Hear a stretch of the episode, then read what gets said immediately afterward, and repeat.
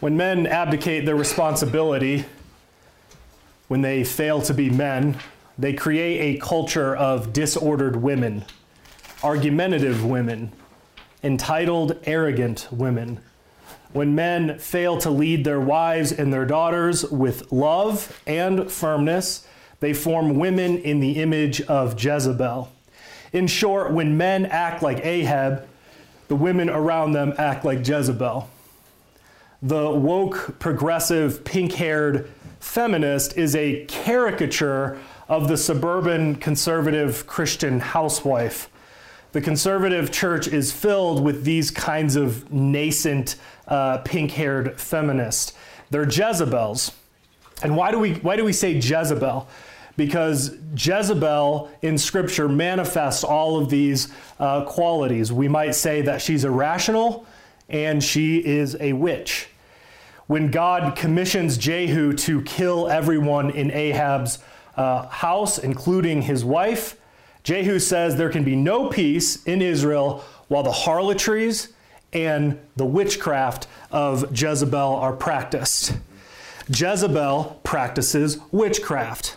And this can be literal witchcraft. We see this. Uh, this is basically the culmination point of feminism. We see this interest in New Age type things with feminists and their obsession with crystals, and then just straight up blatant witchcraft. This is, it's a return to paganism.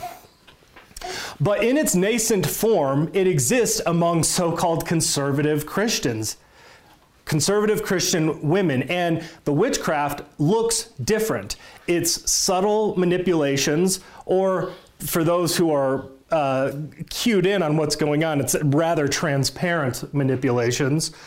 Um, and what they are doing is they're trying to exercise control over men. They're trying to gain power over men, which is what witchcraft is. It's an unlawful exercise of power over other people her desire will be for her husband and he will rule over her. This dual blessing curse that God pronounces at the fall. Sin is crouching at your door and it desires you, but you must rule over it. Eve grasped at the forbidden fruit to become like God, and all forms of disobedience and manipulation uh, among women are variations of this. And Adam's abdication in that moment of allowing her to do that, of not dealing with the snake in the garden, of not dying for her, of not rebuking her, everything that he could have done is a variation of uh, all Ahab manifestations are a variation of what Adam had done. They're all subtle forms of this. And the church is filled with men who are doing this, abdicating their responsibility like Adam and their wives being like Eve. And the, and, the, and the most caricatured form of this is Ahab and Jezebel.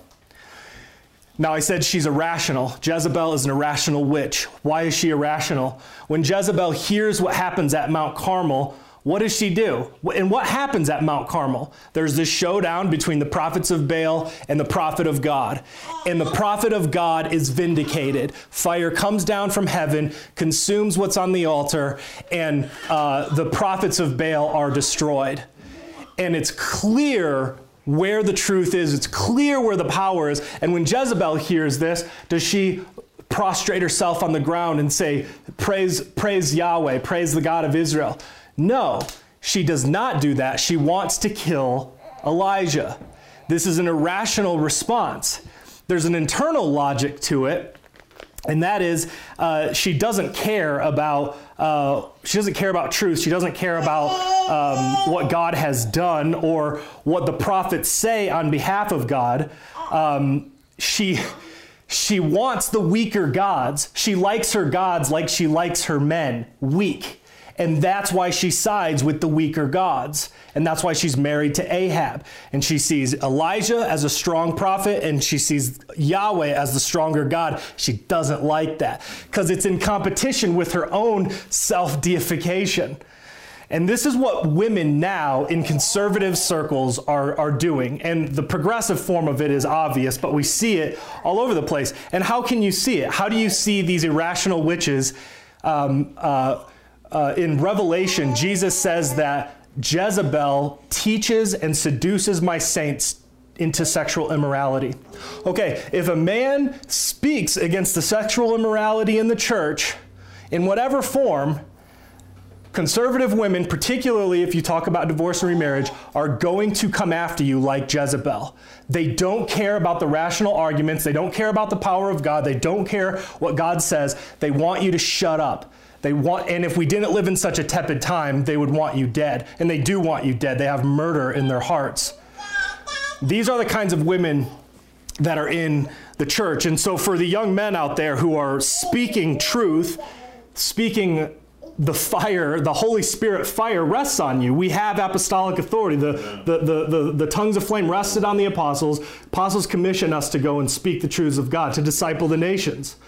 And in Israel, a witch had to be burned. And so as you go and you speak, you are burning these witches, either in judgment or in repentance. That's, the, that's what the fire of God does.